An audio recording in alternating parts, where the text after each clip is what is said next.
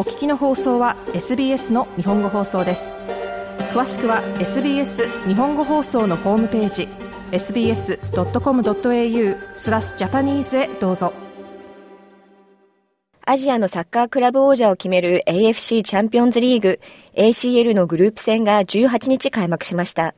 そして今夜はいよいよグループ H の第一戦、バンフォーレ甲府対メルボルンシティがメルボルンのレクテンギラスタジアムで行われます。バンフォーレ甲府は J2 に所属する山梨県の全市町村をホームタウンとするクラブチームで、今年の天皇杯の優勝で ACL への切符を獲得しました。日本からは今回、横浜 F マリノス、川崎フロンターレ、そして浦和レッズも参戦しますが、いずれも J1 クラブ、バンフォーレは唯一の J2 クラブとして ACL に挑みます。他の J と比べてもスポンサーやファンの数などはまだマイナーですが、アジアナンバーワンをかけた今回のチャンスにファンは大きな期待を寄せています。このほど日本から駆けつけた矢部智之さんもその一人です。自分の応援するクラブチーム、かつ、あの、今その J リーグの中でもバンフォーレ甲府っていうのは、非常にあの、予算面で、あの、すごく厳しい状況のチームですと。まあ、要は、端的に言うと、お金があんまりないチームですと。やっぱりあの、お金がないチームっていうのは、それに、あの、なんでしょうね、えっと、成績も非常に相関関係にあることが多いので、まあ、こういうチームがですね、あの、海外で、海外での大会に出て、まあ、試合をするっていうのは、まあ、正直あの、もう夢のような気分っていうところがありますね。今回日本からは100人を超えるサポーターが駆けつけ、昨日はメルボルンのパブですでに現地入りしていた約80人のメンバーが集まりました。おそらく百何十人か日本から今回来ると思うんですよ。あの、今日の朝、あの、メルボルン入りしてるメンバーも何人かいる形で、まあ、そういう100人超がいる、100人ちょいいる中で、昨日80人参加してくれたってことで、私の肌感覚だと、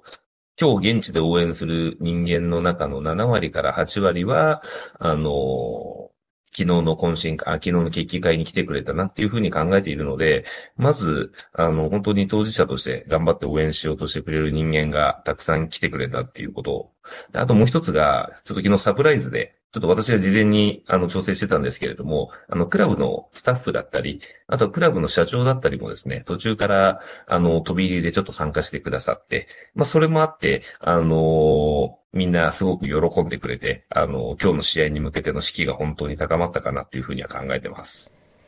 また矢部さんはこのほど試合に向けてメルボルンの日系コミュニティにも応援を呼びかけました。日本から100人メルボルンに来てるっていうのは多分すごいことかなっていうふうには考えてるんですけれども、ただやっぱり、あの、スタジアム3万人、多分2万人とか3万人ぐらい入るキャパのスタジアムですよね。まあ、そこにやっぱり100人集まっても、全体で俯瞰するとやっぱりポツンっていう形にどうしてもなっちゃうと思うんですよ。で、まあそうなってしまうとね、やっぱりちょっと、あの、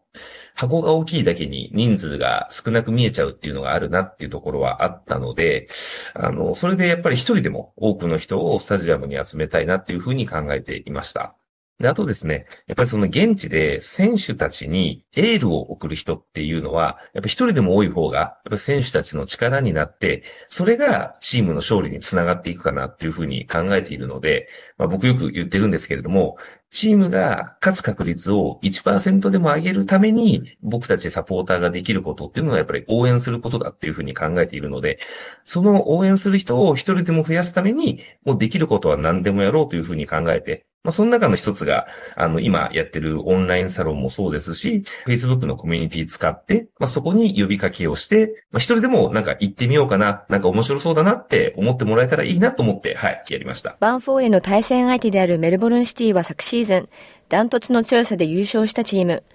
今夜の試合の展開を矢部さんはどのように分析しているのでしょうか？そうですね。あの、個人的にはですね、あの、A リーグの試合、僕あの、本田圭佑選手の応援もすごくしていたので、本田圭佑選手がメルボルンビクトリーに移籍して、最初のあの、メルボルンダービーの試合、僕、ここに来て現地で観戦したんですよ。あの、マーベルスタジアムで。で、まあやっぱその時、あの、ビクトリーとシティが対戦したっていうのもあって、まあメンバーは変わってるんですけれども、やっぱりオーストラリアならではの、その、体格を生かしたすごくフィジカルの強いサッカーといったところがあるので、やっぱり最初、そこ、試合の出だしはすごく日本のこのバンフォーレの選手も戸惑うところはあるとは思うんですけれども、やっ